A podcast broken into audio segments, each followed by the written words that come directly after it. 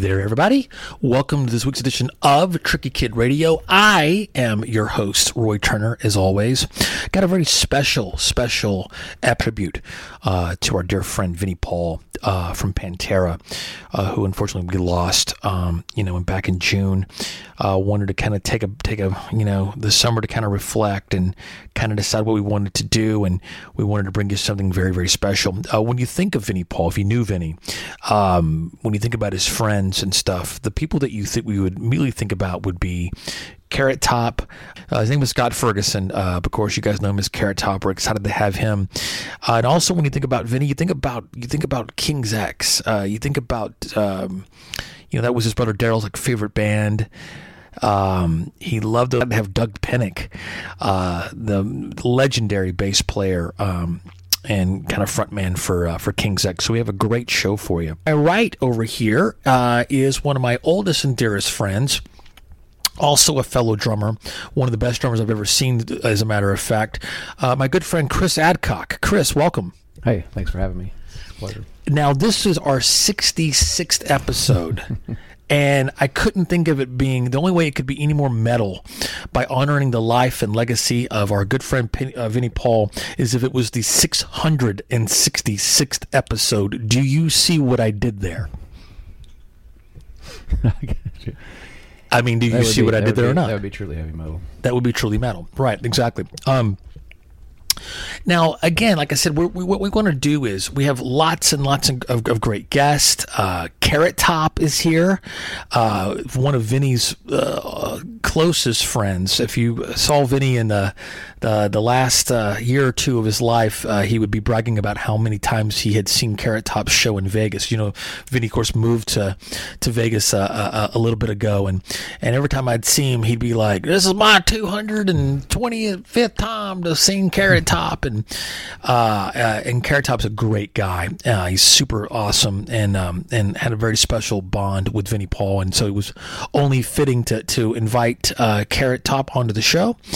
Uh, and we got a bunch of other great guests uh, going to be coming up, and it's you know, like I said, the the idea of this is to to honor him and to bring something not as a competing memorial because that's the whole that's not the that's not the idea. The idea is to to uh, celebrate. Don't want it to be a celebration but all too often uh, what I've seen is it's kind of the usual suspects. You kind of got the you know you have the Eddie Trunks of the world um, who claim you know certain you know dominance or authority on, on, on matters that for, for which for the most part they're not they're not qualified to be.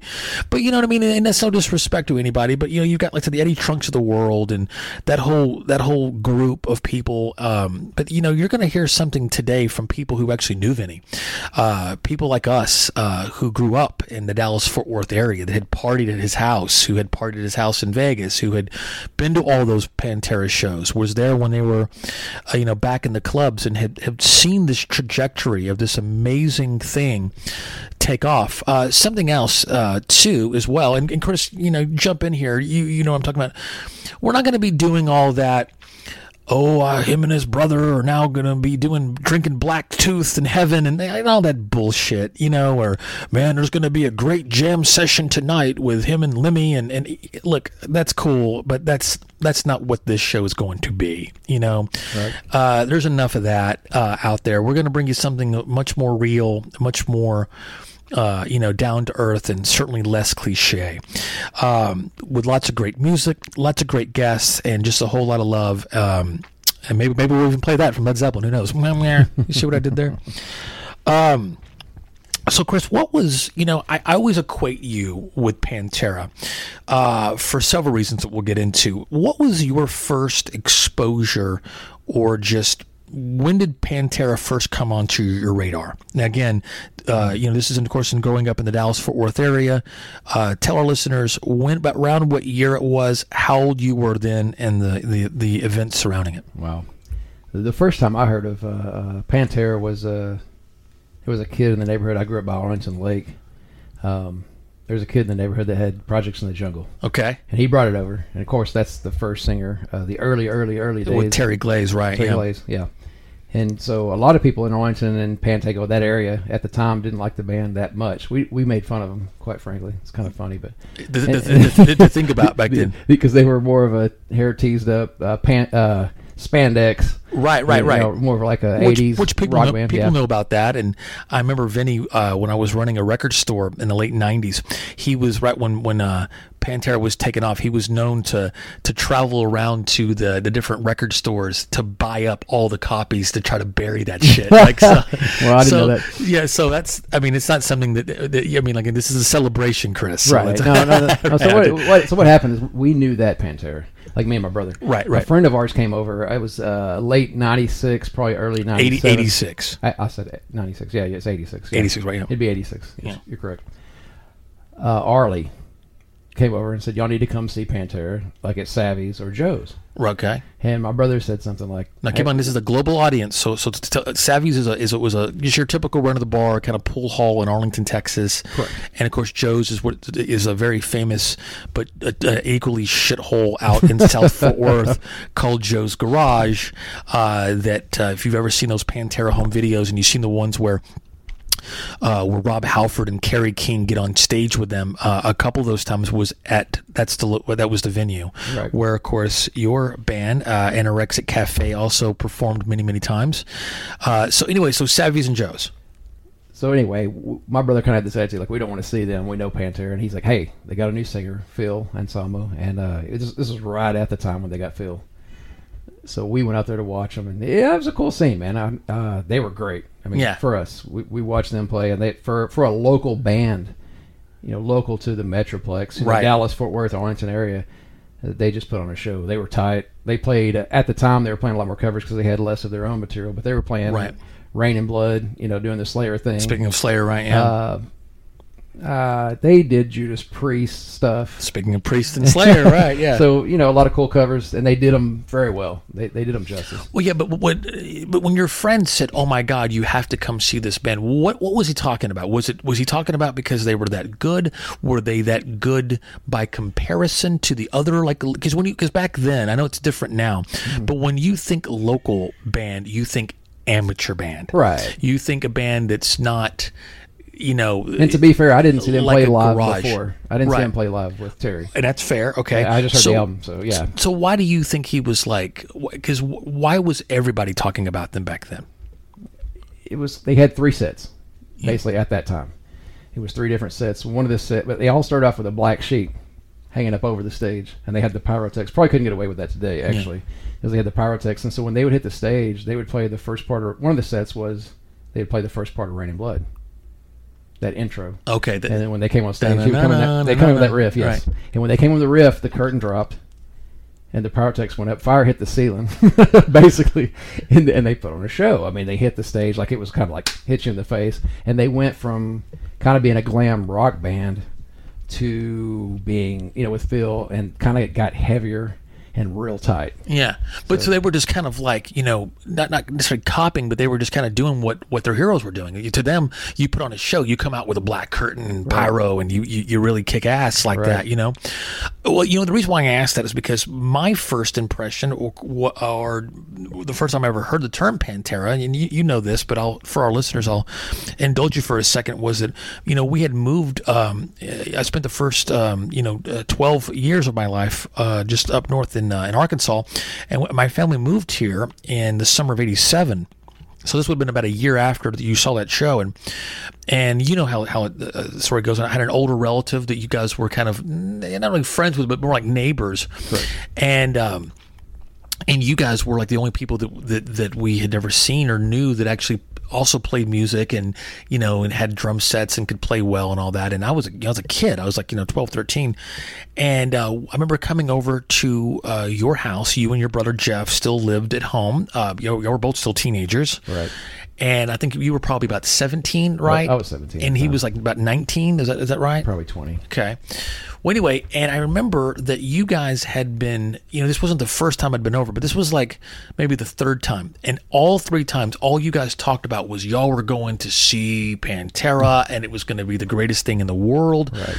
So from the time you saw that first show, a year later, you guys were the biggest Pantera fans in the world, man. And so, and again, for me, even though at my very young age, to me, the word I didn't even. I mean, the word local meant just that. It meant amateur. It meant not Right. not the real deal. The only you know. But even at that point, I never had have been exposed. The only bands I ever even heard of were on MTV or on or on the radio. Right. I think I'd been I'd been at that point I'd been to a couple of shows. I'd seen David Lee Roth. I'd, I'd seen Motley at that point. So I mean I so so I had a comparison. So and I remember you guys you guys have never no nobody has ever been more excited than you and your brother and a couple other your friends. Y'all were going to see Pantera and I think it was probably at Savvy's or, one of those places. And and I remember you guys had like a flyer that was it seemed like it also had like you know not like a, like a, like you know how sometimes they'll have like one flyer and it has like all the dates like like let's say for like this month we've got these eight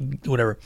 And it was long and handmade and well done. And i think that looking back on it the actual image was probably the cover to power metal now for those outside the dallas fort worth area uh, or yeah, I'm sure you probably have learned this by now, but uh, most people, their first album, of course, was was Cowboys from Hell from 1990. But like a lot of your favorite bands, they put out a lot of independent stuff uh, before uh, the world uh, got to know about them, uh, with like, like a lot of bands, and they actually put out four records. You mentioned Projects in the Jungle. They actually had one called Metal Magic from '83, uh, and then they had one. Uh, third one was called I Am the Night, and then of Right. course. Um, uh, pow- and of course power metal. And so, anyway, and so I think it was probably around. I think it was like that album cover was was you know for power metal. But you guys were so excited. Do you remember the show I'm talking about? And do you remember what happened? uh, You know what what you're around that time. Tell me tell me some antidotes or just give me a memory of what you remember from that night. Oh yeah. Uh, at the time, basically the band was playing a lot of songs from power metal. The, the album wasn't out yet. Yes, the album, so the album wasn't yet out yet because it came out in '88. So this was around this was summer of '87. So, Right. but you were saying they were playing songs from it. Right. Kind of like an over and out. And the, and the how did, and Death Trap. And okay, so so that's what's kind of funny about it is that you know they were so awesome, but still such a product of the time before the originality really really kicked in. I mean, obviously the talent was there. Yeah. Uh, but I mean, l- look at some of some of the song titles from uh, "Rock the World." Uh, like I said, "Proud to Be Loud," um, which I think is a cover. Uh, you know, "Down Below," and if you remember back then, Darrell was calling himself Diamond Darrell instead of Dimebag Darrell. Remember, in fact, it was Diamond Bleeping Darrell. Right. And I remember you you had a I remember Had there was you had the pics that had it on there. You know, Hard Ride, Death Trap, and of course probably the most infamous Pantera song title, uh, and it was certainly shocking for 1988, was they had a song called, PST. which stands for Pussy tight. Pussy Tight. So uh, I can remember being at one of, so I, I didn't get initiated uh, to Pantera because, again, in 80, 88, I was only 14. So Which was a song that Darrell sang. Yeah, Darrell sang that song, right? Right. And so a few of the pre Cowboys from Hell shows that I got to see were the all ages shows. Of course, they did it at, at Joe's Garage. And I believe I saw one at, at the basement, I think, and then there was another one, a place called called Fatso. It wasn't Savvy's. I never went. It, it was some other place in Arlington. It was called Fatso's or something. I can't remember, but uh, it was only a, it was only a couple of. I think I only saw them like like maybe like twice before, you know, the kind off. of the Cowboys from Hell took off. Right. And I remember one of the gigs that I was at. I remember him saying, uh, Darrell saying, "Okay, one final time, pussy tight." Really? And it was like, this is going to be the last time we're going to play it. So, uh, you know, again, I'm sure there's there's better things, but we're trying to walk you through this trajectory of of, of Vinnie Paul uh, and Pantera, and to kind of give you an idea of what it was like to be, you know, 14, 15, and that's something like I said that unless you were here, uh, unless you lived here and you were of that age at that time, um, it's only going to be secondhand, man. And you know, and and instead of hearing it from people that, that, that, that weren't, I thought you'd like to hear it from people that were. Um, and they kind of give you kind of an idea. It was, you know, your it, it, was special because again, it was your typical thing of going to see local bands play at the local thing, but there was just this pride. And I'll get into that here in a second because uh, I'm going to talk about their probably their very first uh, at that time the biggest gig that they had ever uh, had played at that at that point uh, in their career and the and the pride behind it. But there was just this thing, uh, you know, famously there are a lot of these people know um, about these bands that are that are because they were such good people. Right. Uh, so we most certainly don't want to besmirch that by suddenly segueing into a song called Pussy Tight. But for those who haven't heard it, I wanted to play something from every era uh, of Pantera with Vinnie Paul, or at least everything that, that Vinnie Paul played on. And so I thought this would be something that would also be a little bit unique, um, if not entirely, probably not his first choice. So again, for those who haven't heard it, this is Pussy Tight 88 from uh, the fourth uh, Pantera record, the first with Phil Anselmo, and the last before the major labels from the album Power Metal. This is Pussy Tight.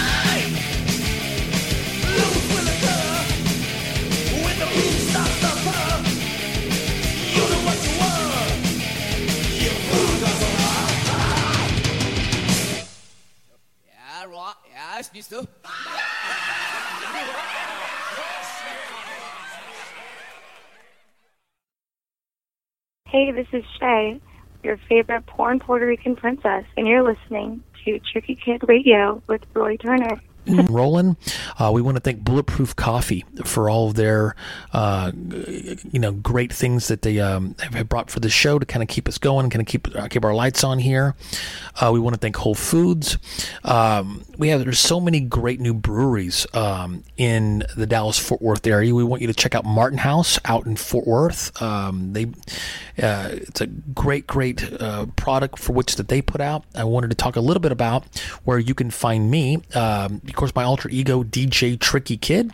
Um, I'll, I've got a lot of stuff coming up.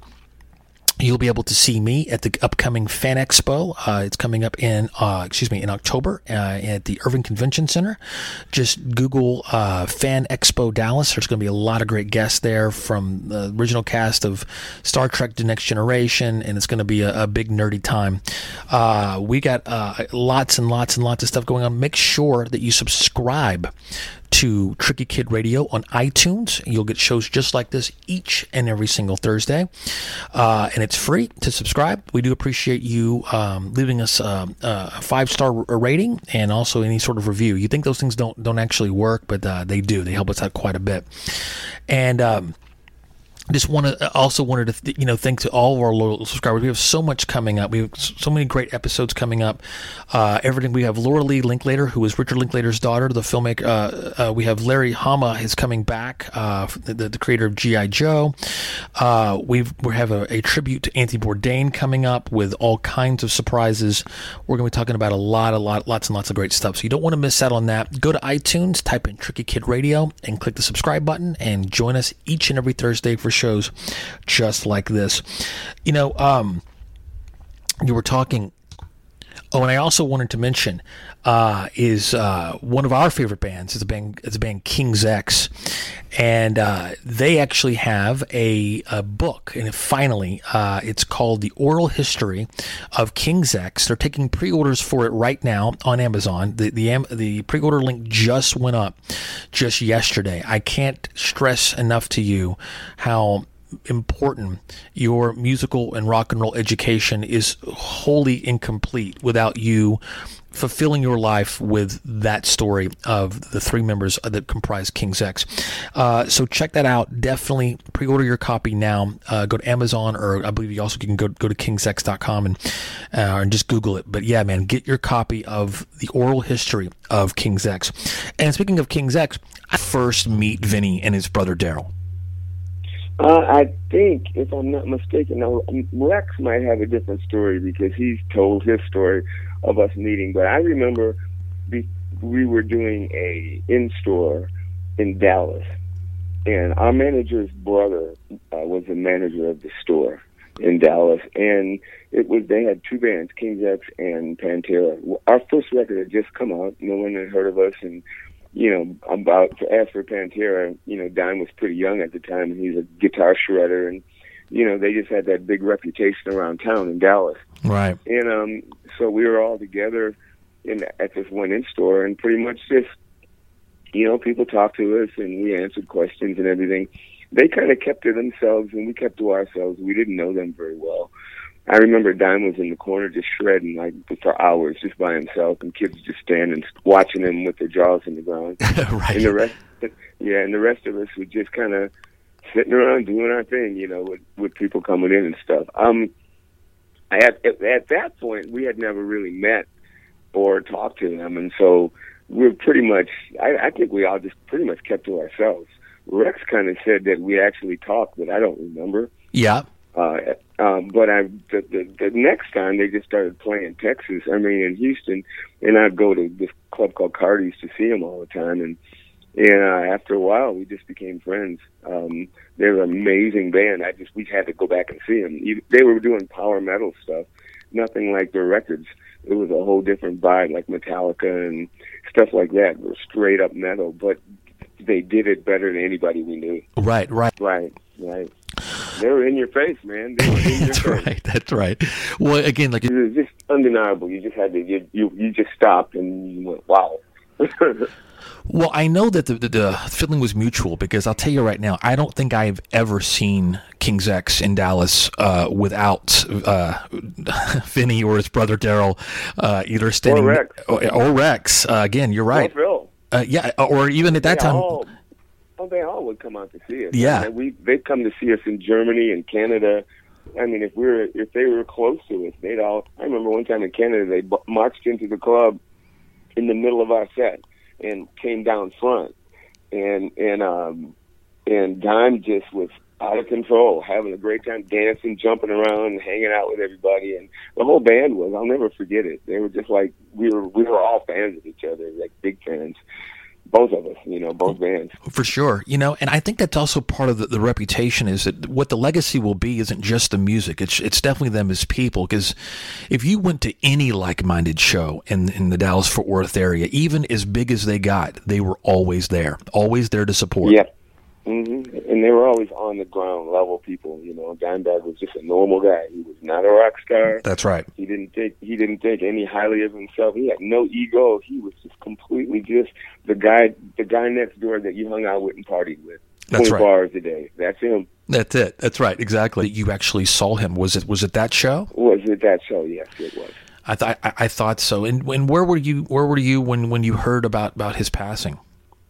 I was at home. I was just uh, I think um I was in my room, you know, online doing something and somebody texted me or something and said Vinnie died last night or I'm go, oh, and then, you know, the we all you know, everybody's talking and Yeah. I got a hold of Rita and Rex, and you know, I, I said I heard the news and text Rex and said what happened, and he didn't know at the moment. He had just found it himself. He said he was trying to wrap his brain around it, and you know, and, and Rita asked me to be the uh, pallbearer. Um, again, I couldn't do it. Like uh, Don, I was asked to be in the funeral too, but we were making the record at the time, the King's X record. And the second time I was doing shows with MC5, so I couldn't come. Right. Right. Um, well, you can imagine the, the reverberation that that uh, was you know it was like an earthquake. And um, Vinnie never said a whole lot. He was always the quiet one. He would just smile and walk around. He was the rock star of the group, though. He was the one that the bodyguards. He was the one that kind of, you know, he he did the rock star thing, which was and it was cool. Not don't get me wrong. It wasn't like he was an ass or nothing. Right. But but he he was more of the guy that knew who he was and he played the game. Don was the little brother who just was out of control. But Vinnie never, we never talked much, me and Vinnie. I think one time he did suggest to me a couple things, and I show, I played him a couple King's X demos that I had written before we got, we went out to do, or record the songs, and he said, man, you should take that chorus and put it here or do something. You know, he made a suggestion, which was pretty cool, which meant he listened. So to me, Vinnie was like the guy that had the level head that kind of kept everything in the balance without actually saying it Right. or Right. being being a dominant guy. He just seemed to be the one that could reel it all in.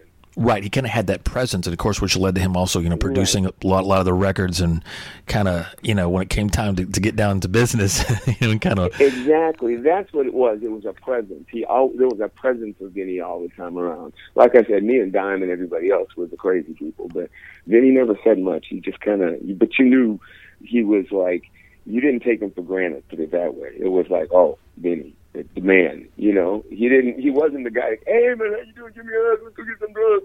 You know, he go. right. right. And he just kind of say, "Hey, how you doing?" And he just kind of be quiet and kind of do his thing. He always had this kind of like a smile, kind of a smile or a kind of a attitude where he knew who he was. He knew he knew who he did. He didn't have to say nothing or prove nothing or act it out.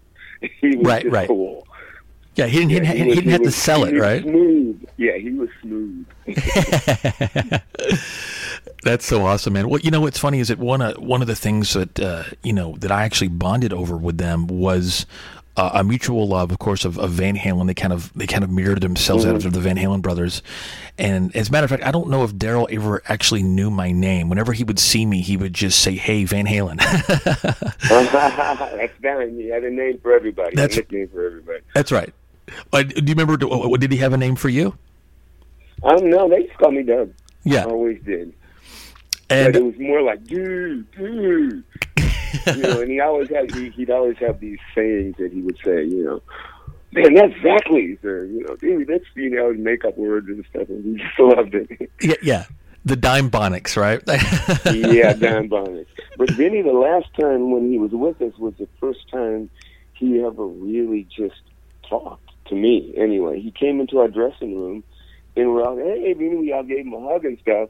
and usually he'd come in and say, "Hey, but the rest of the guys are there," and he'd just be quiet. This time he was by himself, and I think he was with his girlfriend. And he just he just came back and said, "Guys, I just want you to know my brother loved you guys. You guys are his favorite band, and I just want you guys to know how much he loved you."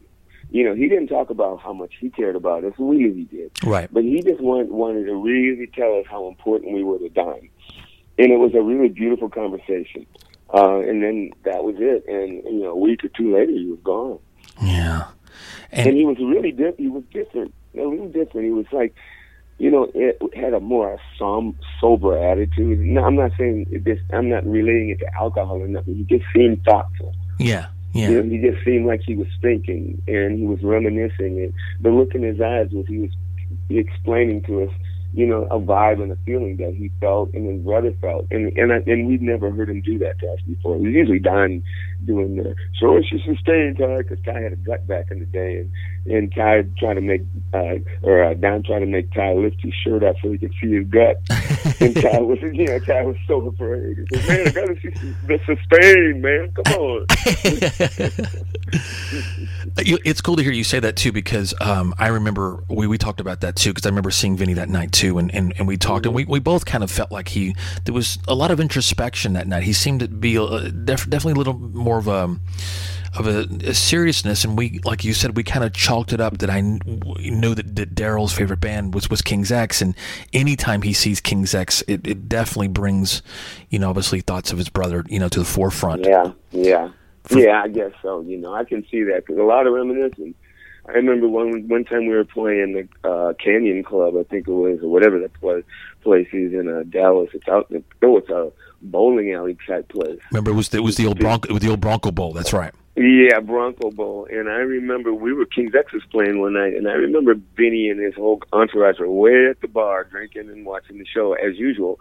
And and um, Vinnie just got up with a piece of paper and walked all the way through the crowd to the front of the stage, right in front of my mic, and took a piece of paper and slammed it on the on the uh, uh, floor, you know, the stage floor, and I could hear it go boom. And I looked down, and he looked up at me and turned around, and walked away, and it said Summerland. It just. He was like, "Do it." Come on, man. You know? and it was it was in the set, but he just wanted to hear it right then. So it was pretty interesting. That's a different. But like I said, Vinnie, like I said, Vinnie never said much right. to me ever. But it, was everything, every time he did, you remembered it. right. Or he just he just he could just write it down and just slam it, slam it down. That's right? what he did. He didn't even just didn't say a word. Didn't even say hi. Just walked up there, bam, and looked up and walked away. I'm gonna I'm gonna do that next time at a, at a King's X show and see how it works, man. well, I know that Vinnie had clout, so I don't know if anybody could do Right. what he did. You know? right, right. But that's a perfect example. It's a perfect. I love that, Dug, because that's a per. He really had his voice as a as a musician too. You know, when you when you hear his stuff, what is some what are some of the more memorable uh, contributions of his musical contributions that you recall or, or remember? You know, Vinnie, you mean? That's correct. Um, yeah. Um, I remember we were on the bus, uh, me and Jerry, um, in the front of the bus, was playing the, the a new Pantera record. I can't remember which record it was now, but uh, we're the drums were doing. He was doing triplets on his kick pedals, and Jerry looks up and says, "Is he doing triplets with his kick pedals?" Because he was going because I mean because Jerry does that, brr, brr, but Vinnie was doing on both both feet back and forth, It was brr, brr, and it was go- and he was just going, "Is he doing triplets?" And I go, "Yeah." And we just went, hmm. and that was about it. We just sat there rocking out. Um, that and I remember that Vinnie never made a mistake. yeah. He never fucked up. And his drum set, if you looked at his heads, there was a, you know, when you play drums, you you can always see the the stick holes or the stick dent- indentations in the heads. For sure. And and to show how precise he was, there was a hole in the middle of every head. Yeah. When he when he hit it, it was the exact same fucking place. I'm not. We, we never saw a drummer do that ever. You know, it was amazing how precise he was. But we were doing a jam. I, think it was a Dimebash after Diamond died, and Vinnie got up to play, and he started a song and screwed it up, and they had to stop and start it again.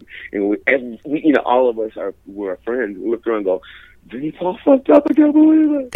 You know, we were just like, you know, no, nobody's perfect, but it was just very out of character for him to even stop, you know, to do that. Right, right. And I remember, I, re- I remember he was so confident. I remember on the what, what, what one record he says, "One take like a motherfucker." done, and I'm going, now that's how you make a record.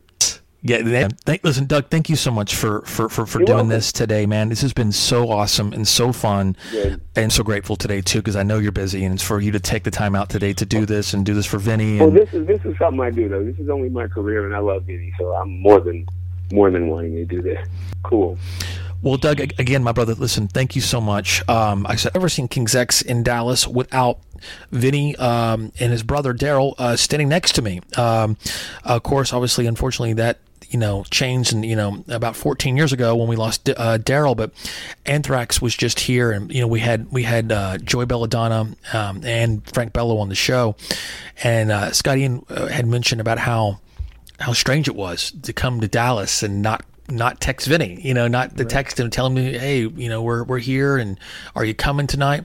Because it's it's kind of like you you, you want to think these people, you know, support each other, but the truth is most of them are living, uh, you know, you know, are up in their their ivory towers and, and and you know and that that was not the case with these guys. You know this was not the case with Vinnie. He was always generous always supportive he would go to the Hyenas Comedy Club in downtown Fort Worth, and sometimes, um, you know, uh, not only would I would I would I, I see Vinnie, but I would suddenly kind of get caught up in the entourage and, and would you know would, would, would, would be sitting with them, and or if we arrived at the same time, suddenly I the the vacuum of Vinnie Paul would kind of uh, you know bring me into to, into that. Um, so you know, a guy who just really liked to have fun, who loved life. Um, and uh, was always supportive, you know, of his peers. Uh, you know, and, and speaking of which, probably uh, in Steel Panther whenever I'm in Vegas because they're always so fun, and and the Vegas show always seems to be pretty special, and. Uh, and they usually play at uh, the Monte Carlo House of Blues, but for whatever reason, they were playing this really weird kind of dance club thing uh, called Drai's uh, nightclub. And the place is cool, but a place I would probably would would would do as uh, you know with my DJ thing. But it's very velvet ropey, not exactly you know not very metal, not very and the show started like super late. Like I don't think they even went on to like twelve thirty. They were on Vegas time, you know. And so I got done with my set, and I went over to Drai's, and, and even and I thought for for fun, I I had done this kind of thing where I had this long blonde, uh, kind of like rocker wig, and I had on a like the, the Joe Elliott Union Jack. Uh, Yeah, I've seen the picture. you saw the pictures, Yeah, right? did. And I created this character called Def Halen, and uh, this kind of this. I even had like my Eddie Van Halen like uh, shoes on and shit. And I was just, hey, I'm in Vegas. I got done with my set, and I went over there like by myself. And I was standing there, and again, it was very velvet ropey. Even though I was, you know, was on the list and and and and all that kind of stuff, they were still kind of like, you know, who is this guy? And he's by himself, and he's not bringing any chicks with him, you know. And uh, and then suddenly, I look behind me, and here comes Vinnie Paul. with about and about 12 people and and just like uh the thing once again you know Vinnie sees me and he says hello and and he's like hey man you know and blah blah blah and he's like come on and then or they came to get Vinnie and and um with his little entourage and he's he looked over and he goes you coming? And I was like, oh yeah, cool, yeah, you know, and and so um and I remember you had to we had to all fit into this elevator and go down to the, where the dance floor was. I mean, like you were upstairs, you had to go down here, and again, this is like full on bottle service kind of nonsense and all that. And of course, the minute we walked in, the band's already on stage. And they point right at Vinnie and was like, "Hey, everybody! You know, Vinnie Paul's here.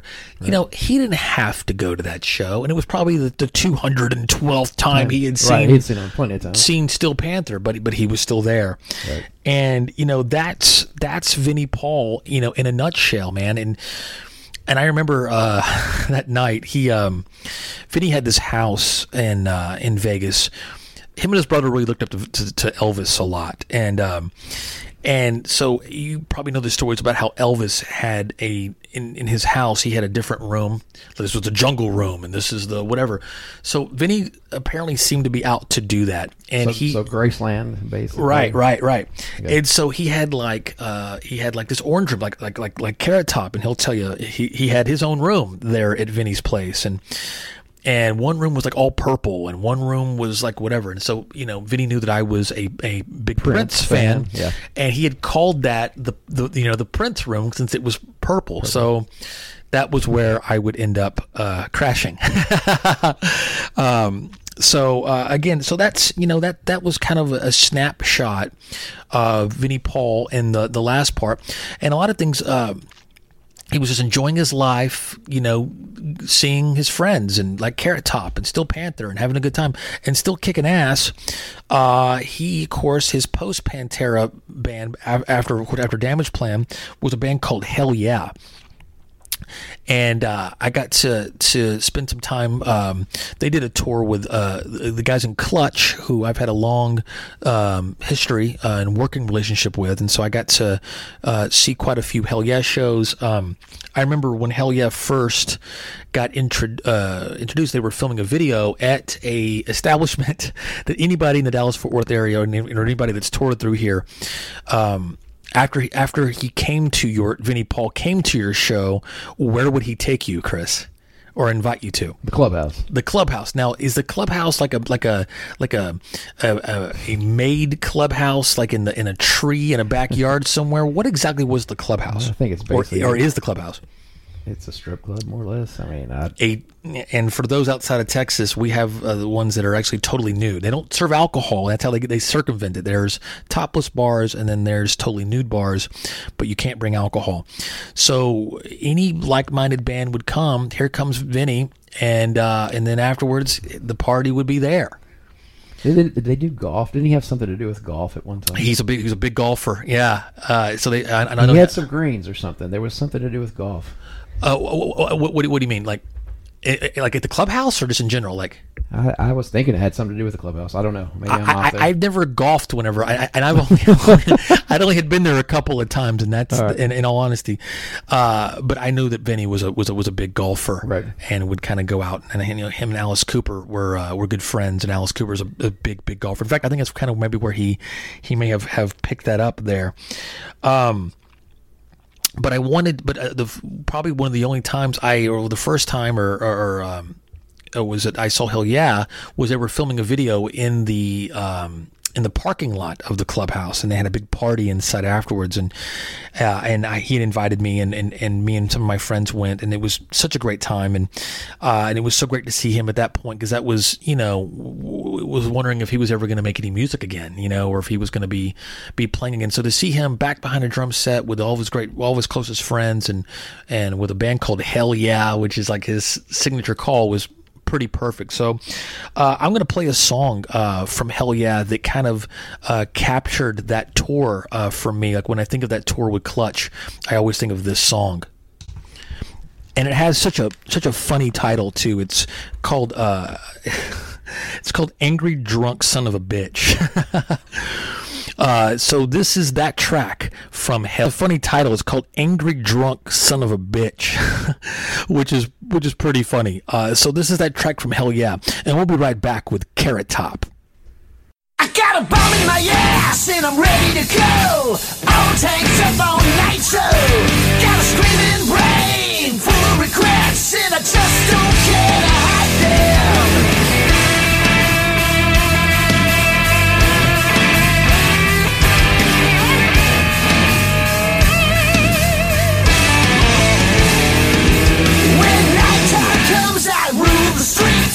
Every stripper's nightmare.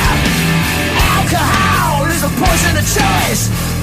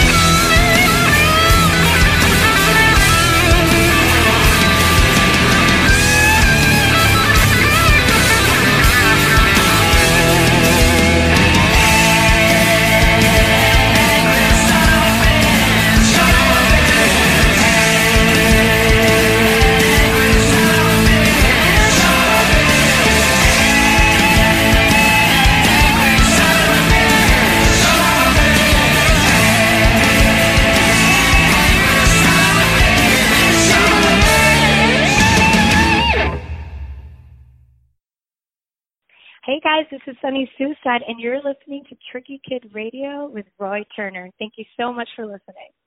I haven't heard that, but it's pretty cool. It's almost like uh, it's almost like it's going back to the early days of Pantera. Man, I, I haven't heard that before, but it's kind of like he's going back to his roots. Yeah, I mean, it's almost like he kind of seems like like like there was like power metal, right? It kind of shows you like if you were to strip away all the you know the the super heaviness or all the things that Pantera became, um, you know, uh, almost very serious, you know, uh, social commentary. What they were before uh, were just a, a good old fun party band, and that's kind of what Hell Yeah is. I mean, like I said, with with, with song titles like "Angry Drunk Son of a Bitch," and, and if you look at some of the song titles, they mirror w- like the song titles we mentioned earlier from power metal Yeah, correct. Yeah. is easily one of the funniest and most recognizable comics in of all time. My man Scott Thompson, better known to the world of comedy and pop culture as Carrot Top. Scott, uh, welcome to Tricky Kid Radio. Hey, man, thanks for having me. Awesome. Yeah. Well, you know, hey, listen, again, I know the reason why we're coming together today is to, again, honor our, our late great friend and one of a kind uh, personality and our great friend Vinnie Paul, uh, the drummer from, from Pantera.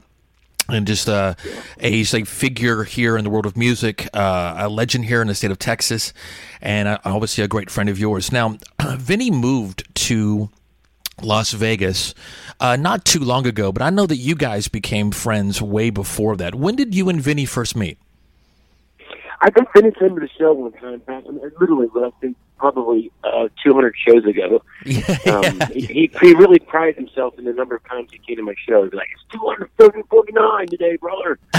and uh, he came to the show one night, and as everyone knows, knows Vinnie was he's such a, a warm personality. He came backstage, and he just said, that was the best show I've ever seen. He just instantly became a fan of mine, and uh, uh, would show up literally like at, at times once a week or even twice a week. It was weird. Like Vinnie's coming together. He just he just saw it. I used to tell him, dude, was that? I have to keep making these jokes. He for you. He'd come every, you know, he'd come so often. I'd have to keep. And he would remember every new thing. He's like, I love that. Even up to the word. I like how you added the word "and" before the joke. So he was very much a fan, and, and would would uh, would in a sense critique it. I mean, not critique, but he would he would always do know every little ounce of the show. Right, for sure. Brilliant. Well, you know, you do, of course, do the, do the nightly show there at uh, at the Luxor. That's uh, that's still rocking. I know you have a show tonight, so that's why I'm also so Yeah, grateful that you yeah, took yeah. you took the time out to to join us today. I um.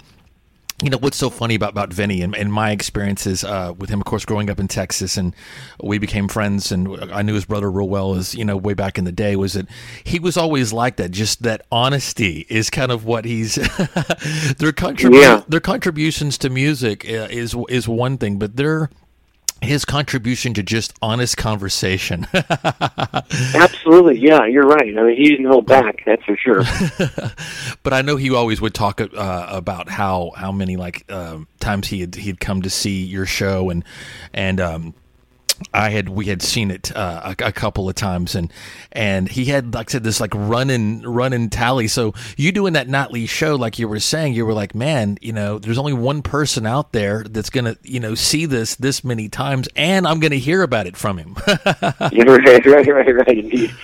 Yeah, he was always he was such a good cheerleader. Man, he it really, honestly, the best uh, audience member you could have, and he'd be so pumped up to bring new people. And he'd say, "Wait, you see this? Oh my God! Wait, you see this? The best show." And he would uh, he'd always be the first one to come back and say, "That was the best one you've done yet." It was always his thing. And I said, "Oh, stop it!" Because that that was the best one. Every show he, he saw, he said, "Uh, "That was the best one." And I take back all the other ones. That one. That was the one. now everybody has of course the great you know obviously the great drinking stories and the, all the great you know uh, Vinnie Paul and all the the, the funny because this this dude's one of a kind I mean there's really nobody like this dude There really was no one like Vinnie Paul. It's hard to, you know, people say the great cliche, but there really was one guy. There's no one like him. I mean, he was, he, not only his energy, but just how he was on a. He, he was nonstop. I don't know how he would do it. He would go, go, go, go, go, just all time, all twenty four seven. I know, like like unstoppable. Now, one thing, like when I hear people talk about some of his personality, I can relate to it a little, a little more being from Texas and kind of growing up, being around, you know, similar personalities, or even or even sharing a similar personality. But let me tell you something. Even from a Texas standard, this guy took That's it great. took it to the limit there. Um, You know that course. You know, I guess I, I think the last time I saw you, my friend, uh, I think it was at uh, I think it was at the Hard Rock. But um, you know, of course, you know we've been we've been back to his house in, in Vegas, and, and he had that where every room was like a different color. Yeah, yeah, I, yeah. I even had a room there. I had a carrot top room so, so you you had the uh, had the orange room. I I'm a big Prince. Yeah. I'm a big Prince fan. So whenever and he knew that. So whenever I would uh, was in town, I always would crash in the purple room because it was the Prince Right, room. right, right, right. Uh, Right. Can you share a couple of of, uh, of of memories that you have outside? I mean, we can get to all the, the, the drinking and partying, but just you know, share with our listeners just a little bit of a, of a tender side of, of Vinnie Paul. Um, Well, you know, Vinnie was was was was a, was a very tender side to him. I mean, especially we talk about him being outspoken and not being afraid to say what he what he meant. Um, you could have, as you said earlier, you could have a conversation with him about really serious things. You know, he, you know, we talk about even the business and and, and, and touring. And uh, I had this um, a song. I wanted to remake a song, uh, "Send in the Clowns," which was a really, of course, like you know, "Send in the Clowns." Right. It's a really depressing song. But I said I wanted to do an updated, like Pantera Hell Yeah version of it. um, and I asked him to play the drums on it. And I got some, I got a whole bunch of people to play and sing. And uh, he said, "Yeah, whatever you ever need. What's wrong with you? He said, Where am I at? Where am I meeting you?" So he showed up at the studio with uh, Bride Dog and the whole gang, and they brought costumes. They had clown costumes on, and they were all running down the street. There was a there was a house, a studio, like in the middle of the neighborhood, and they came running down the. So we already had a video. We we see we shot everybody running down the street in their clown costumes, which they brought. he was always good about that too. He always loved Hall- Halloween and and and costumes, and he always showed this. He'd show up my house with a with a margarita blender. I mean, I go, what the what is this? He's like, you don't have one, do you? And I'm like, no. Well, there you go. Very gen- very generous. yes. Um, in fact, as, as recently, just before he passed, the, um, I got a set of drums, and they didn't come with cymbals. And I called Vinnie. I said, "Dude, I need fucking cymbals." and he said, "I'll be there tomorrow." He showed up with, with cymbals for my drums. So um, Golly. he was always uh, he was always the most generous. That's definitely and and and always. I never really saw him like not smiling. Like he was always just the life of the party. Oh yeah. And you go back to that the video when he showed up with the drum thing. He said, uh, "What are we doing?" I, I played the song for him, and uh, he said, "Okay, I got it." He sat down with the drums, and they hit play, and he did one take and said, "All right." And he took his beer and he said, "Let's go get some lunch." and I'm like, "But "Are we gonna do it again?" He's like, "No, that's it." I'm like, "But, but maybe you have two, two tries at it." He's like, "No, no, it's good. We're done." okay. he did it. He's like, "All right, there's nothing to beat you better. It's great. Done. Let's go." I was like, "Awesome." Yeah. So save me some money on the rental space. So okay, good. Let's go. Save me some money. but yeah, he was always He's always always always so sweet. Yeah. And always, like I said, like again, you know, confident but not cocky, right? You know. Yeah, absolutely. I mean, he was very humble. I mean, literally, uh, even with you know, kind of, we we would, we would make jokes because I have a strong look about me, and Vinnie would have a very strong look. I mean, you know, it's not you don't just blend in in a crowd. Um, but he never was he never was not nice to one of his fans. He always took pictures. He always he always always was just there to be nice, and he, he respected all of his fans for for for what they were. You know. For sure, for sure. You know, this is what I always I always tell people. I, um, you know, my background, of course, is in you know is in touring and the music industry and things, and and so um, even when him and his brother, of course, were still alive, everywhere I went, people would always, when they'd find out I'm from Texas, they always would want to know, hey, do you do you know the Pantera guys, and do you have any good Pantera Yeah. stories? And what I would always would tell them is that one thing that you you don't know uh, unless you lived like right here in the area is that they weren't rock stars. Like you would you would go to the bank and suddenly you'd look over and you know Vinnie would be the guy at the ATM ahead of you. You know he's not sending an assistant to do that kind of stuff. You'd be Right. if you were at any like-minded show, I don't care if it was King's X or Ace Frehley or anything that was like-minded, they're not like hanging, you know, backstage. They're right there at the bar with you. They're like literally in the crowd, right. standing right. next to you. right. And Absolutely, so, you're correct. And so that's how I think that that translates not only to to the fans in terms of the music, but these were you know I mean these guys were famous for at these festivals that you know him and his brother would just grab a bottle of something and start just start knocking on doors and just you know meeting everybody like how he Yeah. how he kind of kind of came backstage with you. Now, what what was your first exposure to just Pantera uh, the music? I know you're a big rock fan. Yeah, huge rock fan. I think back when I was in, uh, well, God, I guess when I was in high school, probably. Um, I, I, which was funny because I, I had always known of Pantera and I loved their music. And then when I got to, you know, they came backstage and like, you know, the drummer from Pantera's coming. I was like, Jesus, really? Like, it's it's it's, al- it's always that you know surreal. Right, Um, right. But the happy ending with him is it finds out that he's such a cool dude. So you know, I've met, met you know, as you've been in this business, you meet you meet a lot of people, and you kind of meet uh, see through a lot of people, and right away you go, man, this is unfortunately not what I want it to be. Right. You know, not the nicest or not the most humble.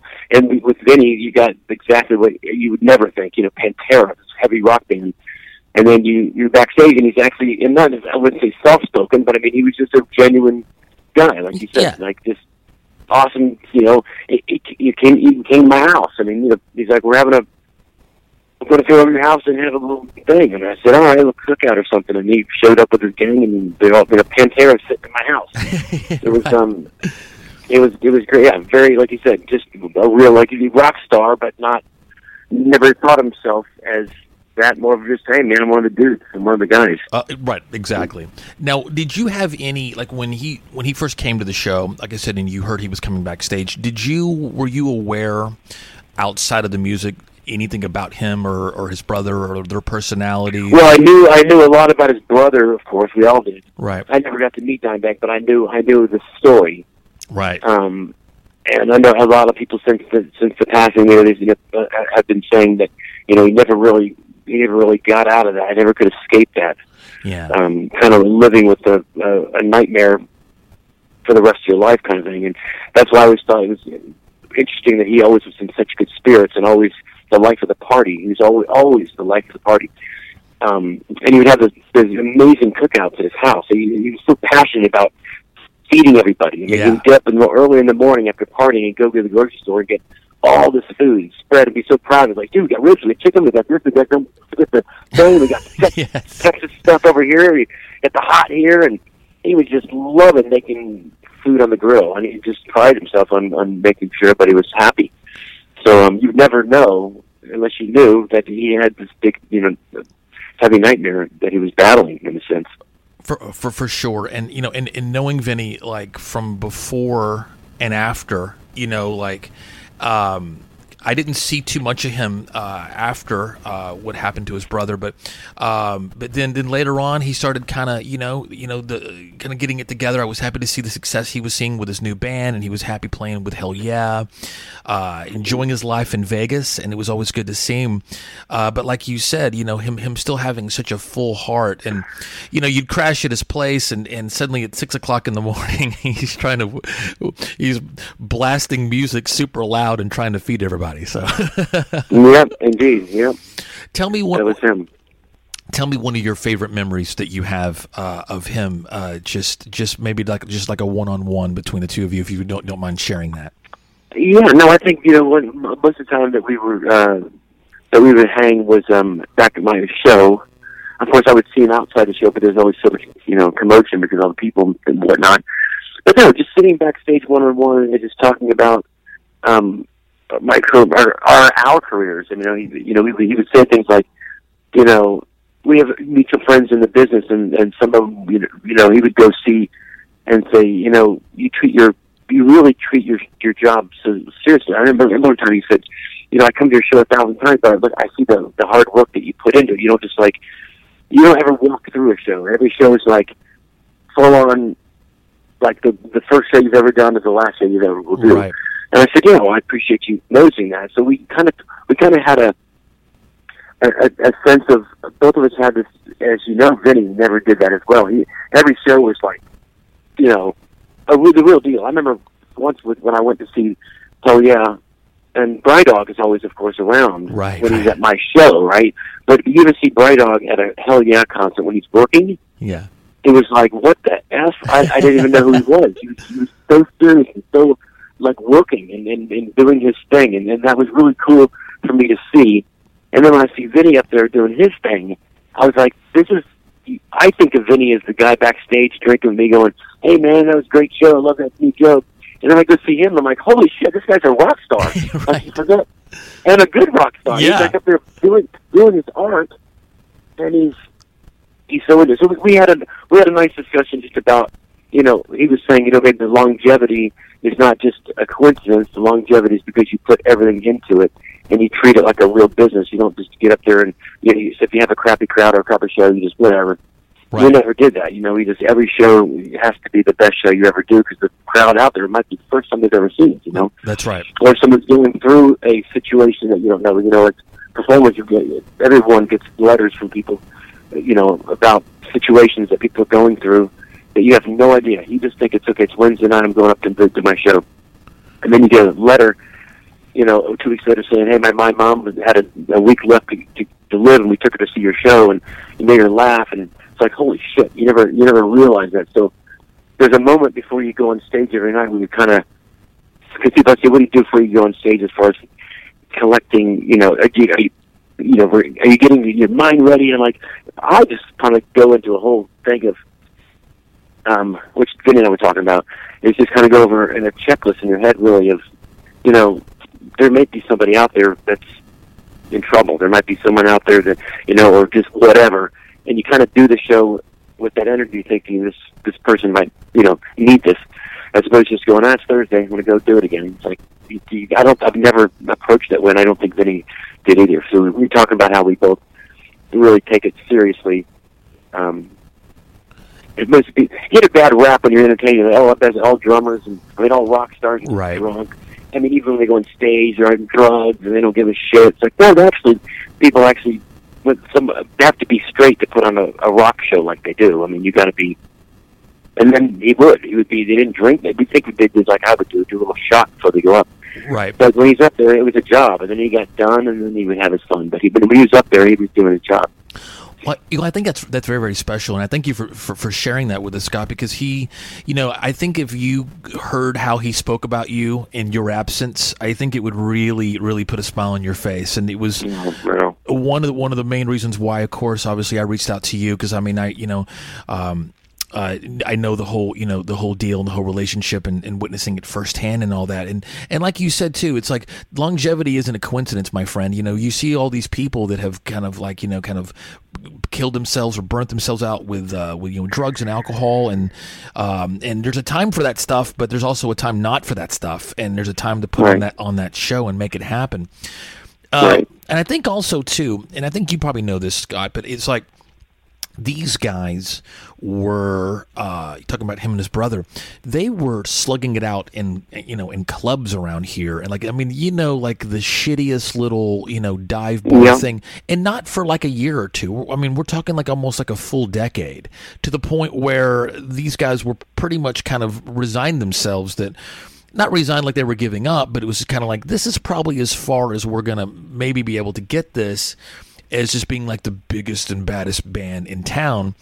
But beyond that, so they they waited a long time to be able to live their dreams, and so when they finally got to do it, they didn't take a second of it for granted. Yeah, that's that's. That's probably exactly right. That's why they why they did treat it that way. Yeah, I mean, it, it, it it's it's a hard. I, I don't even know how they. I don't even know especially how rock how how they. You know, I always think about that now. So if I had to do it all over again, holy crap! When I do it again, right. You know? right? And it, it is a long run. People just think that, oh, right, you know, people now they they, they see you on TV like, oh, you just you just became on TV. It's like no, there's a there's a long road that you have to kind of travel to, to get to a certain part point. Um, and a lot of hard work, and like you Yeah. said, determination, and, and not giving up. You know, it'd be easy just to say, I this is I'm all right, I'm done. I'm gonna go. I'm gonna do something else. That's right. So it's good they they they they got their dream. And not to mention, but also on their own terms too, though, because I mean, geographically, in nineteen, you know, when they started the band in '83, uh, you know, probably, you know, Arlington, Texas, probably wasn't the hotbed for, you know, Yeah, right. labels signing bands, and uh, and you know, a lot of a lot of the world doesn't doesn't realize that you know, Pantera actually put out four albums from '83 to '89 uh, before what many consider to be the first Pantera record, because which was, of course, in 19, uh, you know, 90 with um, with Cowboys from Hell, because that was the first actual record on a major label that the world could actually could purchase and listen to and things like that. So, uh, in terms of paying the dues, man, and but again, like I said, and then they never left. They never, you know, I mean, he eventually went to to Vegas not too long ago, but uh, that was long after. It's Right, indeed. Yeah, he still kept his Texas roots. I mean, that was his thing. Uh, that, that, that's right. He was still uh, such a presence uh, in both places. Oh yeah. Uh, speaking, Yep. yeah. speaking of presence, uh, uh, Scott. So you, um, so have a, a long running show at the Luxor. Uh, it's called Yeah. it's called Laugh Until You're Orange in the Hair. Talk a little bit about the show you're doing right now. Uh, yeah, we've been here again. Going back to what you're saying, I've been here 13 years, so it's been a, it's been an incredible run. Um, uh, kind of, kind of one of the things you sit back every day, and I just kind of slowly started letting the audience in on the fact, you know, because it's been so long, and people Right. always ask me, "How long you been here?" And, I- and also, how long you been doing this? And I, I when you said 83, that's about exact when I remembered, because I said high school. So I graduated high school in 83, um, and I started doing comedy in '86. So it's been 30 some years. Yeah, Yeah, man. long run. That's right. And that's that's another thing that Vinnie and I had. That's why we had that discussion that one night. Well, not just one night, but a lot of times. Because he would always say, "Dude, we're like we're, we're exactly about the same age, Right. and we we've been doing this art for about the same exact time. I mean, you know, early '80s." And he would come back and say, "Holy shit, dude! Isn't that weird that we're still doing this?" And I'm like, "Yeah, it's Yes. beyond." Yeah, but but at the same Beyond. time, yeah, it's the same time not a, but not a coincidence, like you said. Like it's still doing it, not only still doing it, but still doing it at the at, at the highest level, and that's a Right. testament to, to both not only your work ethic, but just that you know your your ability to entertain and still love what you do. You know, Well, that's you know that's that's the number one thing is you gotta you have to enjoy what you do. That I've, I've never in my life been more excited at nightly to go do a show, and I and I I I've always honest with people. I said, you know, there was a there was a time when I was doing this where I kind of not necessarily took it for granted, but I I just kind of felt like, oh man, I don't know, I, I wasn't having as much fun right, right, on stage that I, the, the, and I don't know what it was. I think when I got my residency, I kind of, almost the, the beginning, it felt like, oh God, I'm going every night like almost like a desk job yeah, how am I going to keep this creative? How am I going to keep this fun every night? I'm in the same room and same, you know, kind of go nuts. And then one day it just dawned on me, like, oh my God, this is the best gig in the world. I get to do a show in Las Vegas every night. I get to go home.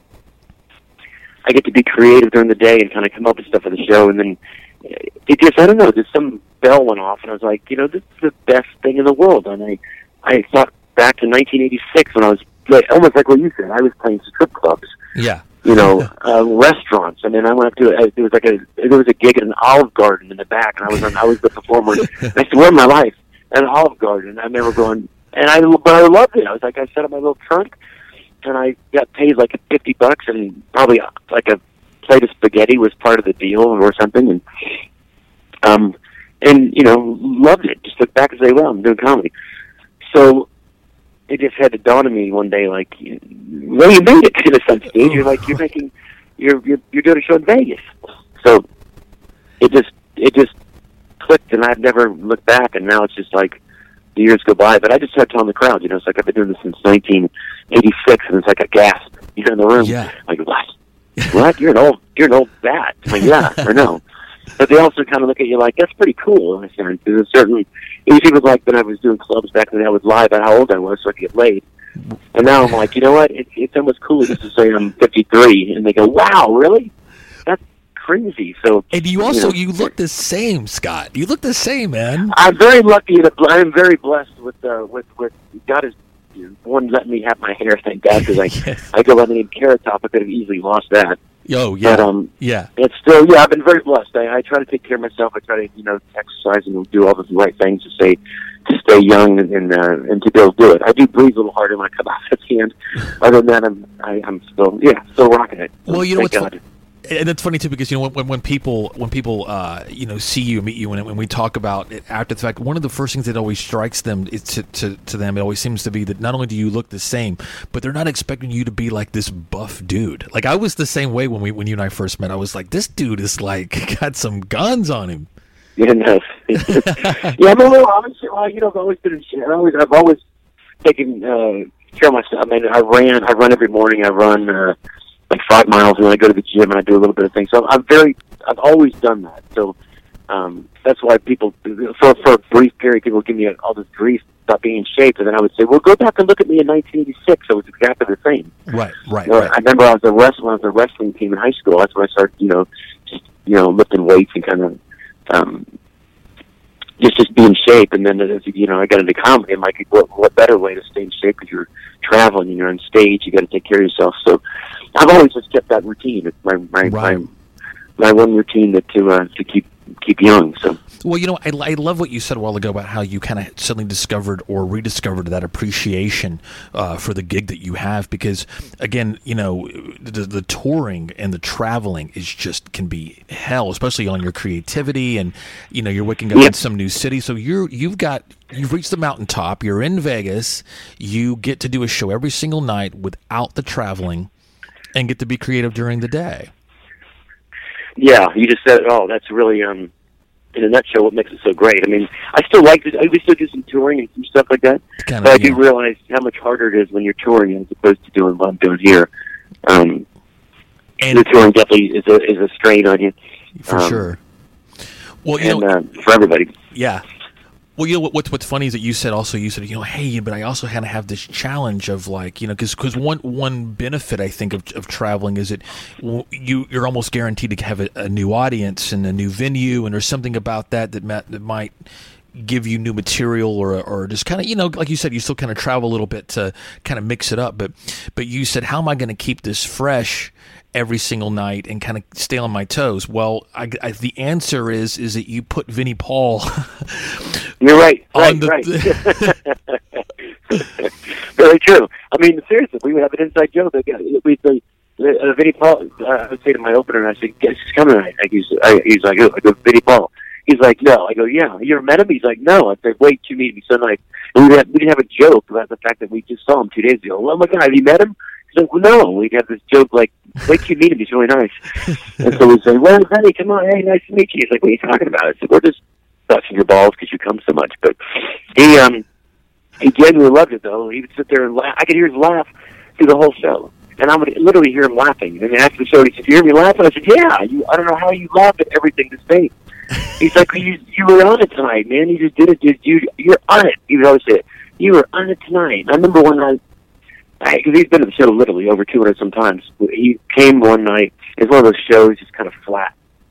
But I still had fun right and I got done, and he came back, and I said, "Don't you ever, do not tell me that was the best fucking one you've seen. Don't even do it. I'll punch you."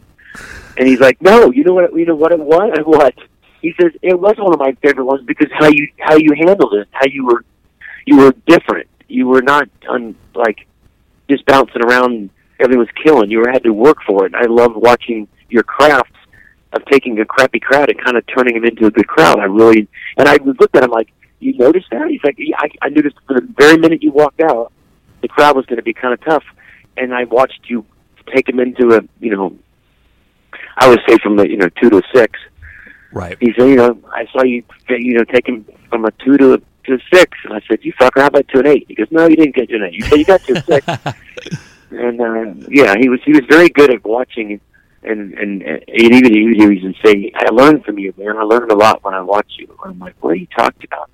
So we had that. He had definitely, as as Brydog told me, he said he always said you had no idea how much respect that, that he had for you, and uh, and I would always say, I wish I could tell him likewise. You know, I wish I could just tell him that. that for sure. And you know, and, and what and what what what special feedback and what a great friendship uh you know that you guys uh have that will you know will always have those those those great memories and uh you know of Vinnie. And and you know and, and like you said uh, just now about him being able to, to, to tell you that the respect that he had for you was unparalleled, my friend, and uh, and the Yeah. way that he, uh, you know, like you said, the you know, the the respect that he had for for for anybody that uh, that could perform at that level for that long. But but you guys had something else brother. Y'all had something else that was really really really really cool. And and and like i said you know hearing him laugh like whenever you're on stage that had to be something else for you to be able to you know to be able to pick that out of the crowd you know Absolutely, yeah. He'd sit right in the middle of my seats, and he'd always have his hat on. And his, and we used to mess with him so much. I'd always play his music when I go out there and give him a shot, or I'd put on. One night I put a picture of Burt Reynolds up there, and I put next to him because he looked like Burt Reynolds with his shirt undone, his Yeah. yeah. chest, and and we just stuck with him every time he came.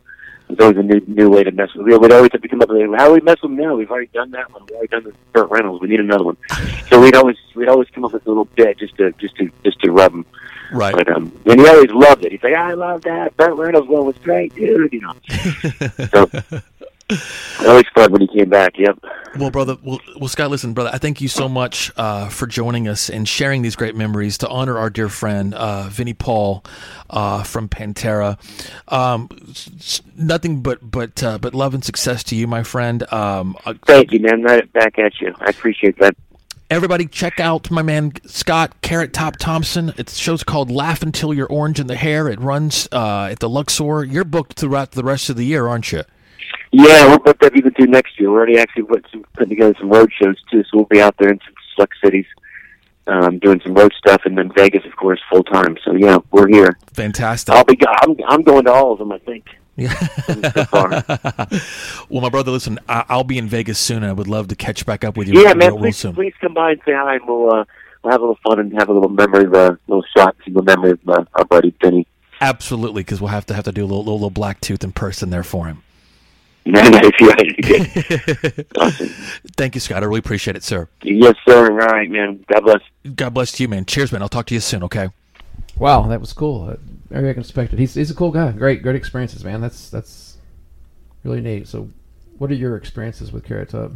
Well, uh, you know, cool guy, always so so nice and just fun to be around, and just a, just a genuine person. And I think that that was what that friendship was built on, because you know, genuine people can recognize other genuine people. You know, when, when somebody's full of shit, it's you know, it's really not going to be magnetic. And and, and of course, we all know how magnetic Vinnie Paul was. Um, and you know, and Scott has that has that same energy. Like I said, I've met him a couple of times whenever I was out in uh, in Vegas, you know, doing the DJ thing, and had, had had seen his show. And and everybody, please go check out his show. It's called Laugh Until You're Orange in the Hair. It, it plays at the Luxor pretty much nightly uh, up until the rest of the year. I know Scott's already got gigs booked uh, for that for all of next year. Um, and you know he's he's so loved the world had for him. Everybody here uh, in town, um, just you know, even if you didn't know him, you, you saw him. If you went to the ATM, he was probably standing behind you. He wasn't some, you know, ivory tower kind of guarded kind of guy. If you went to any, you know, you know who he was, even if you weren't down with Pantera. One of the biggest and most awesome examples of that pride uh, that I have uh, was again after um, you know Cowboys from Hell had come out, and as a matter of fact, this was an early '92, and uh, Vulgar Display of Power had literally had just come out. And they were on tour with Skid Row. Took how long? And they were opening for Skid Row. and this was again early '92. I still wasn't yet 18. um, and uh, and but what the deal was, there was this pride, this this sense of pride. Now, Fair Park Coliseum, for those who don't live in the area, uh, holds about eighty five hundred people, and you know, and the two times I'd seen Pantera before was in front of, you know, uh, just a couple hundred people. So suddenly this was, you know, a big big deal, and everybody was wearing Pantera shirts. So much so that the security guard stopped and asked me. He said, "Hey, listen, because me and me and Steve were not only were we both wearing Pantera shirts. We were wearing matching vulgar display shirts that we had just bought because back then, back then, getting the shirt was just as important as seeing the show. It was almost like you didn't. It was You almost like you didn't, you didn't see the show Right. unless you, uh, you know, just before you had the, the, the selfie thing and, and you know, or the a camera in your pocket. You had to prove that you were there and you wanted to show off the shirt the next day. It was a it was a major part of the process. Absolutely. And a security guard stopped me and goes, Hey, let me ask you guys something. Why is everybody here wearing Pantera shirts? I guess he was either, you know, out of town or from out of town or just wasn't aware of, of Pantera at that point. And I and I had and it was cool because I got to kind of slowly explain. I said, "Well, they're a local band, and there's a lot of." He's like, "But yeah, but you know, Skid Row's the headliner. Right. Why? But Why all the but Pantera shirts? everybody was there, and it was such a great thing to be a part of that. Uh, and just, I mean, that was something that I'm sure that no matter where they played on that tour, there wasn't anything quite like that. And that was really, even though Cowboys from Hell was a was a very decent success, you could really feel the growth. And of course, you know, a lot of people point to that being their their favorite Pantera record. Um, so I thought that was such a such a neat thing. Uh, one thing, you know, that became so popular uh, you know, around that time as well was a lot of bands had, you know, you had the album and you had the home video. Uh, but typically the home video was just some thrown together thing that the record label put together that had, you know, their, their current videos and it was just a, it was a commercial. It was a commercial for the videos. Pantera uh, and Vinnie Paul and his brother uh, made that something completely different, uh, and they came out with three different installments of absolute mayhem that led to a generation of copycats that people. But re- reason why it's so important because it humanizes them to those outside of um, that bubble. That just to really give you an idea. So that's why it endeared them so much uh, to their their fans because you have never seen a band that popular being that candid before. You know what I mean? You know, it was almost like like these videos became so popular that people were anticipating the release of the video uh, as much as they were, you know, as much as the record. You know, like I remember going to a release party at the basement for the second Pantera home video called Vulgar Video, and it, and it, it earns its title. Let me tell you, this is way before Jackass on MTV and stuff. And you know, but the important part is is it, it you know for all the antics and the and the, the bananas, uh, you know, binge drinking and and but it became its own mythology. You know, you you you know you know Neil Peart from Rush, but you probably don't know what his favorite drink is. Well, you you know you would never have to to know Pantera to know about Black Tooth and and and, and all, all their favorite things. I mean, so you could walk up to them and talk to them about stuff that that you know that you had in common because you knew who they were. You knew what they were about. You knew what they were like and what they liked. And one of my favorite ones, and this is something that you can really speak on because you come from this generation, and, and I, I like to think it still stands for now. But um, one of my favorite things is in one of the videos, uh, Vinnie Paul makes the cover of Modern Drummer magazine, and his brother Darrell sees it, or at least gets a copy of it before. he Vinnie sees it. sees it, right? Okay. Now let me let me let me paint the picture, and I want you to I want you to to chat me up about this. Is if you were a guitar player, if you were a bass player, if you were a drummer in the you know the eighties and the nineties, sure, it would be an honor. excuse me, it'd be an honor to be on any sort of you know bass player monthly or or guitar hero, uh, you know magazine. But chat me up, Chris there was something different and something special about modern drummer. Oh, yeah. meaning meaning that it w- if there was a hierarchy. It wasn't the equivalent. There wasn't anything that was the equivalent of modern drummer. Like there wasn't any thing uh, achievement you could make in that arena as a guitar player or a bass player that meant as much as Probably. the cover of modern drummer. I got you. Talk a, talk a little bit about that. You as a drummer, you grew up dreaming about being on the cover of Modern Drummer magazine. So talk about that prestige. Absolutely. I mean, if if you're a drummer, and and you, and you're working on your craft, you're working with your band, you're doing your thing, you're playing your shows, and you could that's that's like the epitome. That's kind of the the top of the Yeah, but but but, but compare it to that. Why why what was the the mystique or the prestige that surrounded? Because you could say that about being a bass player. You could say that about being a guitar player, right? But I, I never met a guitar player that couldn't wait to be on the cover of you know whatever Guitar Hero magazine. But everybody talked about Modern Drummer. Well, it's a place where when you got that magazine, and then you had Neil Peart on there. You had the Neil Peart. You had the Vinnie Colaiuta. You had all these different, you know, great players on there, and it was a. It's it's just uh it's almost like winning the Nobel Peace Prize or for, something uh, for drummers, for, sure. drummers. Right, right. But that's what I mean is, is that even if you weren't a drummer, uh, you were aware of the again the, the prestige of this, and and you know you you know you and I know each other since I was twelve years old, and we always you know I played drums for a while too, as you know, and we both grew up as kids, you know, dreaming about being on the cover of Modern Drummer. I mean, that's It that's just means you've arrived, sort of. I mean, well, it- not only that, it's just like that's that's almost like that's like the ultimate goal. Eh, You know, and, and, you know, the band might get the gold records, but you're getting the cover of Modern Drummer. And so here is somebody who shared a bedroom with Vinnie Paul his whole life as a kid, and and you know, and and seeing that dream, that that unattainable, unimaginable dream being realized realized, yeah.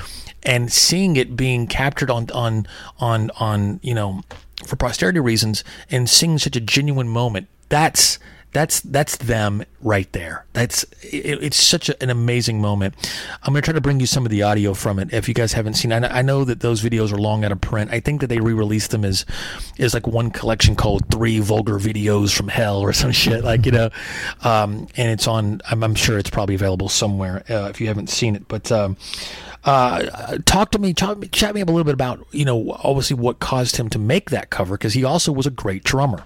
Oh yeah, uh, as as far as me personally, when I first started listening to him play, especially when they started getting heavier, just a he had a certain style. Like when you heard him, he had his own voice on the instrument, and sometimes even in that genre, being the heavier genre, a lot of those guys, and not to, I'm not going to single anybody out, but some of those guys you can't tell one from the other. It's double bass, pretty heavy, and they don't really have their own voice. He definitely had his own voice. When you heard Vinnie, you knew it was Vinnie. I I, I heard new Pantera songs like for the first time and knew it was Pantera before the vocals came in before anything because a lot because of his sound because of that signature the way he did the double bass and the way he kind of syncopated the ride over that double bass it just Yeah. had his voice. And I've heard guys even in the club it's kind of interesting there were some guys that would play on his set and it didn't sound like him. He would sit down on the same set and then it sounded like him when he was sitting there it was one of those things that just he had to be there Yeah, and it's, it's the sound of a, of a true artist. I mean, Yes. Eddie, Eddie Van Halen could take off his guitar; it's already tuned, it's already plugged in. Yes, I've heard those stories too. and, you know, Yeah. and hand it to you, and uh, or you know, with with Lemmy with the bass and all that. You know, you playing it, it's not going to sound like Lemmy. It's not going to sound like And Eddie. That definitely was true. Uh, I've heard a few different, uh, not to name any names, but I heard a few different drummers sitting on his set back in the club scene. yeah, And and then he arrives, and I, I he was a big guy, obviously a force on the drum set. Yeah. He used gigantic sticks back then. He turned around backwards. Their baseball bats turned around backwards, and that had something to do with the sound projecting, especially on that ride. Well, yeah, but there. but you know, it's just funny that, that that happened twice in one family. You know, you know what a genius his brother was, but you know, and and not Almost like the Van Halen brothers. or- Yeah, and that's that's what they always kind of because they were both. I mean, like, like to this day, I'm not sure that Dime ever actually knew my actual name. Whenever he would see me, because he knew I was a big Van Halen fan, and we would talk Right. about Van Halen, he'd go, "Hey, what's up, Van Halen?" Right. He'd go, "Hey, yo." He'd call you Van Halen. Yeah. He'd call me. Yeah, I I, knew that. would be at a King's X show at Trees and, and Deep Ellum. He'd see me at the end of the bar. He'd go, "Yo, Van Halen," and and you know, here comes the drinks, and or what you know, Right. wave me over. And so, uh, you know, I think they always kind of modeled themselves after that. So one of my favorite songs, and I, 'cause I, did, I did want to play a Pantera song, probably one of my favorite songs that best uses what you're talking about that that voice like technique that just it's just so heavy. And when I mean heavy, I mean not just in tone. I'm talking about just in just uh, you know attack It- yeah, I- I'd application. say attack. Yeah, that's a good word for that. Is I like the song, uh, the song called "Use My Third Arm," and this is from uh, probably their most their best selling record. Even though, um, again, I'm a, I'm a, I'm a, I'm definitely a vulgar display of power guy, but uh, their third major label record uh, called "Far Beyond Driven" that was the first heavy metal record uh, of its time to ever debut at number one, and I don't even know if it's been if that's happened again since Since. then. you know, Right. uh, but this is "Use My Third Arm" from Pantera. We're honoring the late great Vinnie Paul. We'll be right back with some final thoughts, and uh, and we thank you guys so much for joining us.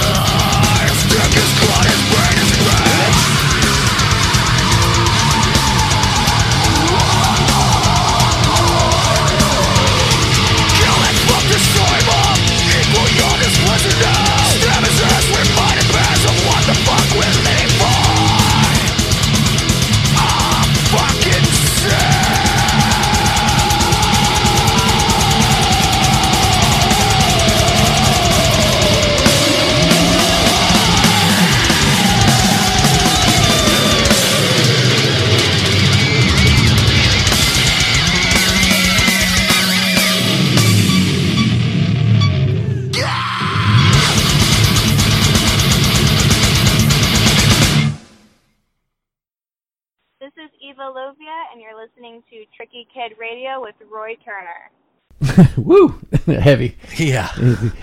Good stuff though, but very heavy. It doesn't really get much heavier than that. But I mean, but like you said, you know, he had, you know, his own voice, his own sound, and it was so freaking heavy. Um, you know, and we just want that's that that's kind of the, the thing that, that you know the lasting impression that I have of of Vinnie Paul was his talent, his generosity, his personality. There was really nobody like this dude. You know what I mean? Like, um, completely over the top.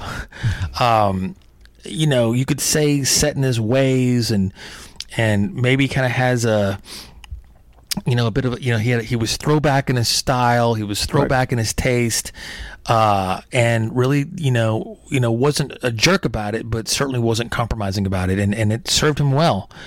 Um and it was just it's just for me it's just crazy to go from that day when I first saw that flyer in your room in 1987 uh and here we are 31 years later uh and all that's happened since. Right. it's uh it's been one unbelievable ride uh and it's been such a pleasure to um not only to have lived in this area for most of those years you know, I was in New York for about 10 years but uh but just to just to watch it and then to kind of be a part of it in in some in some, Some way way, yeah. uh you know getting to to spend time with, with him and his brother and you know getting invited to the you know the house in Arlington for those insane parties. And you know the memories uh you know that he's given everybody not just the fortunate ones again that got to kind of be a part of that orbit you know with, with the music and and the humor and uh again those crazy videos and just the inspiration.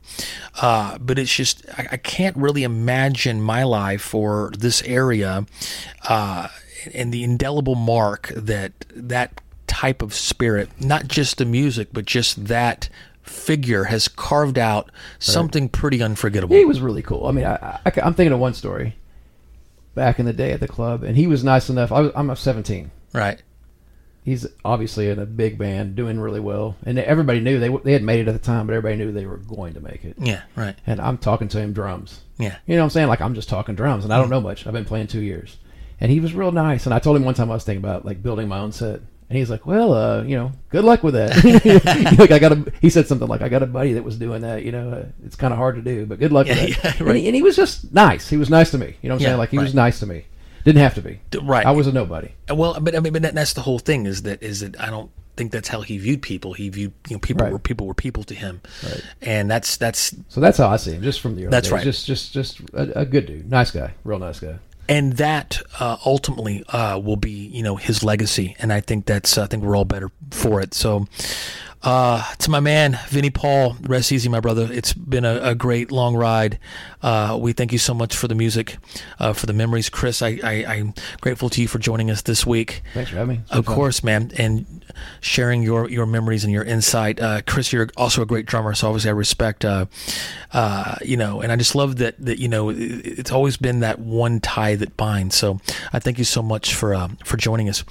Again, to all our listeners, thank you so much for joining us this week. Um, turn it up loud this week for Vinnie Paul and Pantera. Uh, join us next week and week after that. Make sure you subscribe on iTunes. Uh, just go to Tricky Kid or go to iTunes, type in Tricky Kid Radio, click that subscribe button. We'll have kick-ass shows like this uh, each and every Thursday for you, uh, and we uh, definitely appreciate you joining us. And uh, keep rocking. We'll see you next week.